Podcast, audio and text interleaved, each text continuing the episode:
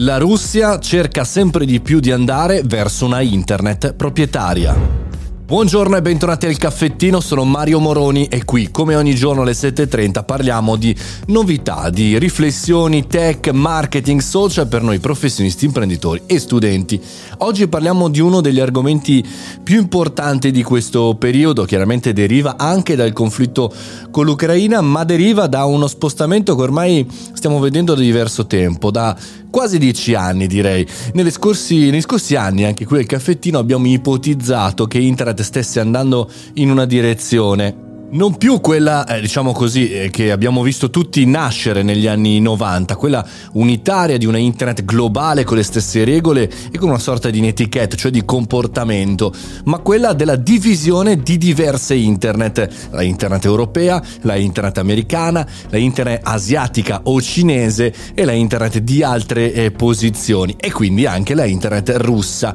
Perché questo ne riflettiamo anche, come dire, sapendo il mondo come sta cambiando cambiando, come si sta dividendo e come sta diventando totalmente, totalmente separato un mondo dall'altro.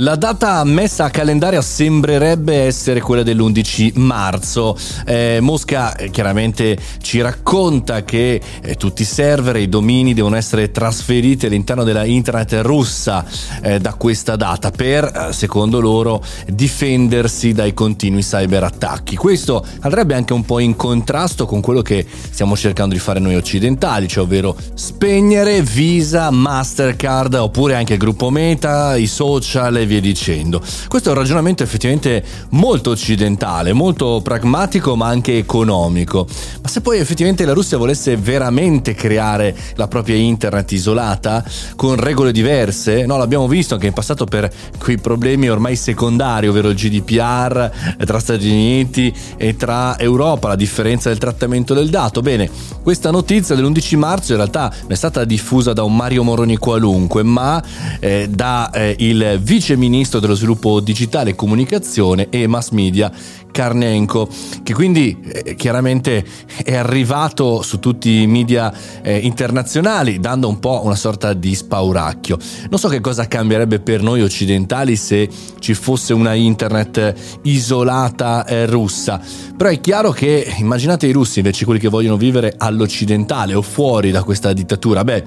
sarebbero in un mondo parallelo, in un mondo che in realtà non esiste. Al di là della mezza smentita del Cremlino qualche eh, ora fa, attraverso una nota diffusa su TAS, l'agenzia eh, stampa, in cui diceva ci stiamo preparando per diversi scenari, non ci sono piani per disconnettere internet dall'interno, però è chiaro che la situazione è complicata e il sogno di una volta della internet anni 90, tutti insieme, con le stesse regole, è totalmente fallito. Ad oggi nel 2022 purtroppo, con rammarico, devo dire che il mondo è tornato ad essere molto più grande e purtroppo anche molto irraggiungibile.